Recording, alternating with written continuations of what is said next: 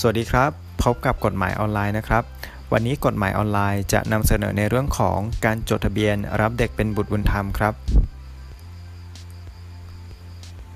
จะขอพูดถึงหัวข้อแรกนะครับก็คือ คุณสมบัติของผู้ที่จะรับบุตรบุญธรรม และผู้ที่จะเป็นบุตรบุญธรรมครับ คุณสมบัติของผู้ที่จะรับบุตรบุญธรรม และผู้ที่จะเป็นบุตรบุญธรรมนั้น จะมีดังนี้นะครับก็คือ 1.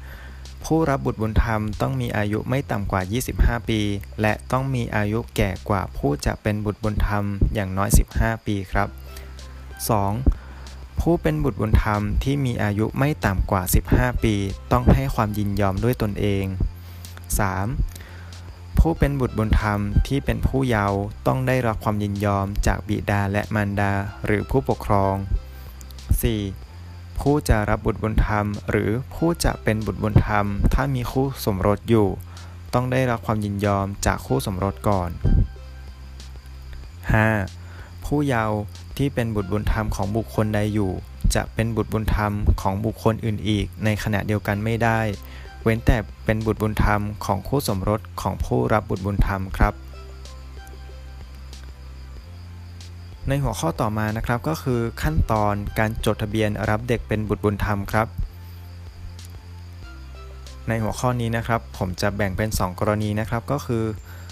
1. เป็นกรณีที่บุตรบุญธรรมเป็นผู้เยาว์ครับ แล้วก็ 2. กรณีที่ผู้เป็นบุตรบุญธรรมที่บรรลุนิติภาวะแล้ว ซึ่งในตอนนี้นะครับผมจะขอพูดถึงกรณีที่ 1 นะครับ กรณีที่ 1 ก็คือ กรณีบุตรบุญธรรมเป็นผู้เยาว์นะครับ ในกรณีนี้ ต้องผ่านขั้นตอนของคณะกรรมการรับเด็กเป็นบุตรบุญธรรมก่อนครับ โดยกรณีที่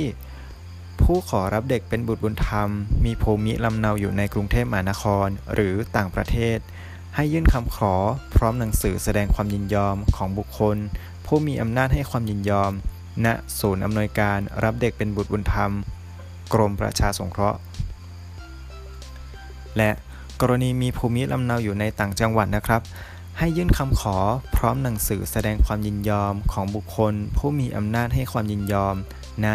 ที่ว่าการอำเภอกิ่งอำเภอ หรือที่ทำการประชาสงเคราะห์จังหวัดครับ และเมื่อคณะกรรมการรับเด็กเป็นบุตรบุญธรรม อนุมัติให้มีการรับเด็กเป็นบุตรบุญธรรมได้ ให้นำหนังสือแจ้งคำอนุมัติของคณะกรรมการดังกล่าว ไปร้องขอจดทะเบียน รับเด็กเป็นบุตรบุญธรรมณนะที่ว่าการอำเภอกิ่งอำเภอ หรือเขตแห่งใดก็ได้ครับ ส่วนกรณีที่ 2 นะครับ กรณีที่ผู้เป็นบุตรบุญธรรมที่บรรลุนิติภาวะแล้วนะครับ กรณีนี้ก็คือ กรณีที่ผู้เป็นบุตรบุญธรรมที่บรรลุนิติภาวะแล้ว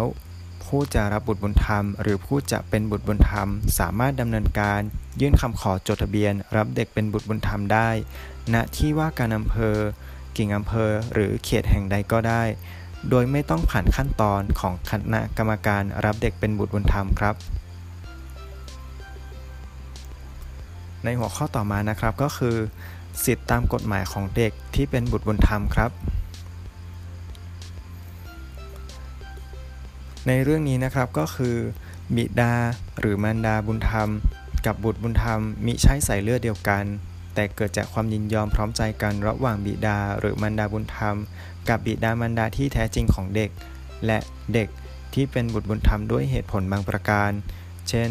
เพื่ออนาคตของเด็ก หรือเพื่อให้ผู้รับบุตรบุญธรรมที่ไม่มีบุตรได้มีบุตรสมใจปรารถนาครับ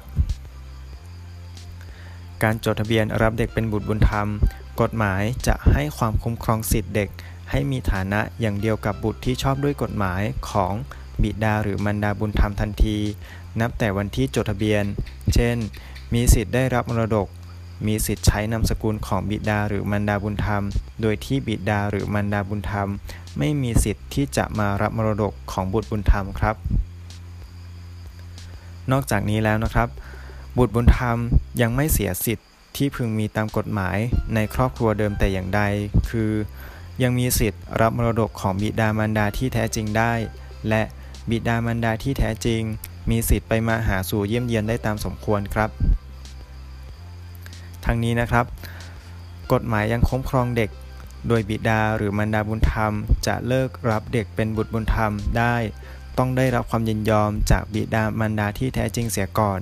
และ จะฟ้องให้มีการเลิกรับเด็กเป็นบุตรบุญธรรม โดยไม่มีเหตุอันควรไม่ได้ครับ